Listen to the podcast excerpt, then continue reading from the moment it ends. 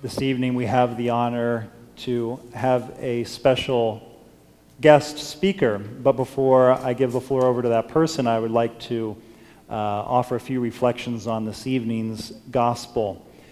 Uh, I don't remember if last week was the 4:30 or the 9 and 11, but last weekend's gospel and this weekend's gospel build one upon the other.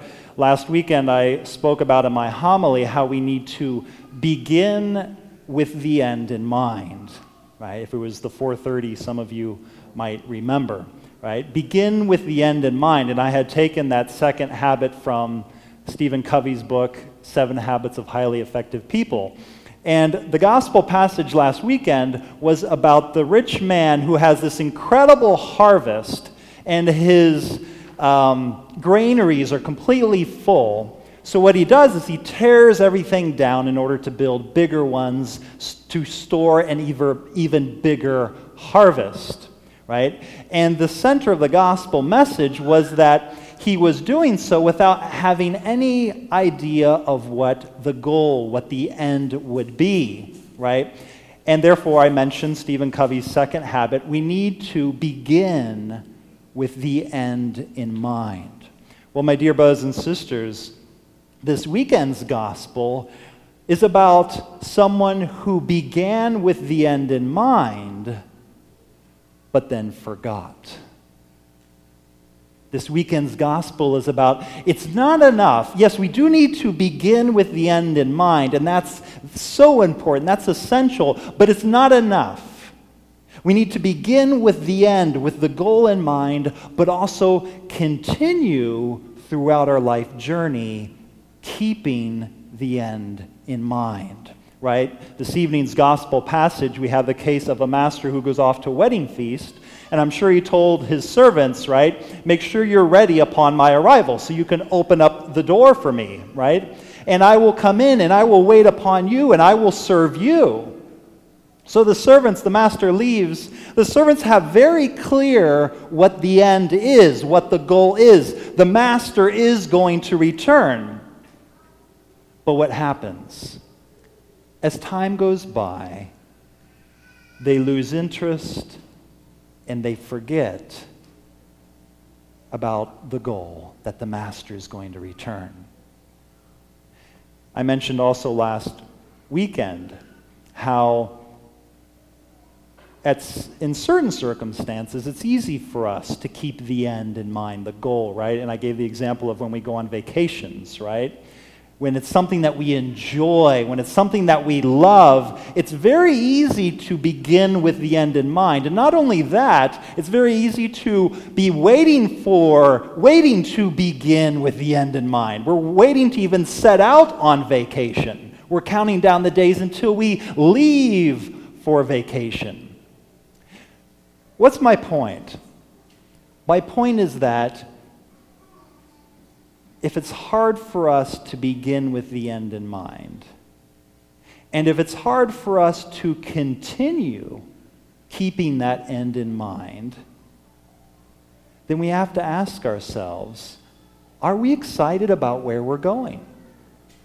I think we really have to be that crudely honest with ourselves and say, you know, if I forget about where I'm going in life, then most likely I'm not that excited about where I'm going. Right? We don't set off on vacation and then forget, oh my gosh, where were we going? Was it Disney World or I, I just don't even remember anymore. Right? Have you ever had that experience? Right? Ask your kids. Have you ever had that experience with your kids where you turn around and your kids are like, Mom, well, where were we going anyway? Oh, Disney World. That's right. I forgot.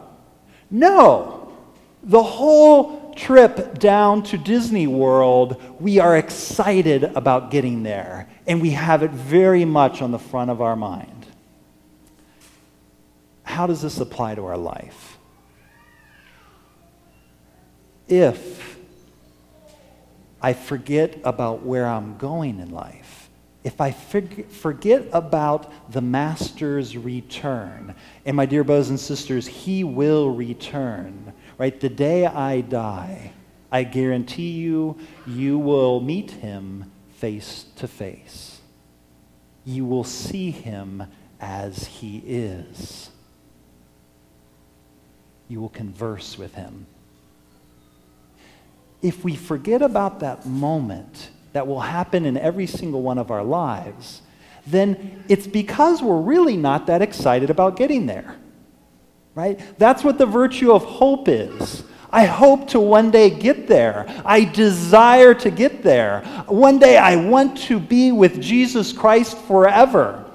And if I find myself not having those same sentiments, if I find myself not that excited about where I'm going, about that encounter with Jesus Christ, then quite possibly it's because I don't love Him enough. Or my love has quite possibly grown cold. People that we deeply love are people that we want to be with. And we're excited about being with them. Right? When you were dating your spouse, I don't think that you, right, shuffled your feet to the door and said, Oh, I got to go meet my girlfriend. I'll be back. No. It's like, see ya, mom. If mom even gets that, right? It's probably two hours later. Hey, mom, forgot to tell you, but I'm actually, you know, with my girlfriend. I'm actually with my boyfriend, et cetera, et cetera. We love to be with people that we love. You know something very interesting? And with this, I'm going to finish. Pope Benedict XVI wrote three encyclicals, right? A trilogy, kind of like The Lord of the Rings, right? And he wrote encyclicals on faith, hope, and love, right? The theological virtues, we call them. But you know something very interesting? He didn't write them in that order. He wrote about love, then hope, and finally about faith together with Pope Francis love, hope, and faith. Is it because our dear Holy Father Pope Benedict was aging and he couldn't remember the order?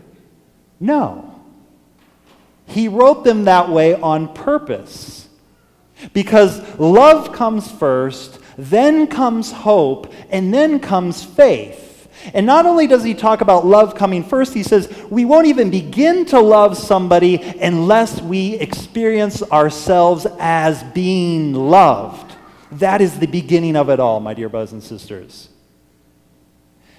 If I have a hard time falling in love with Jesus Christ, quite possibly it's because I don't feel loved.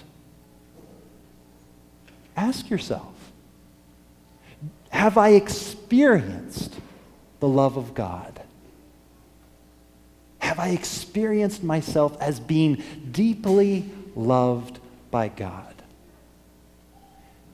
Because if we have, then it'll be easy for us to love. And when we love that person, we will hope to always be with them. We will be desiring that day when we can be with them. And if we love that person and hope to be with them one day, and we're excited about one day being with them, and that's the one thing that's on our mind throughout our life, we will be able to live by faith. This evening, we have the privilege to have Teresa Phillips with us from downtown. She works downtown at the uh, Archdiocesan offices. She works in the mission office, if I'm not mistaken. This is a, an initiative that happens every year all across the United States and all the dioceses, right? And it's uh, regarding the Mission Cooperation Plan, right? It's a way for us to connect with the bigger picture to support missionary activity that's going on not only in this country but around the world. Right, so at this moment, I'd like to invite Teresa Phillips to give, our, give her our full attention. Thank you, Father.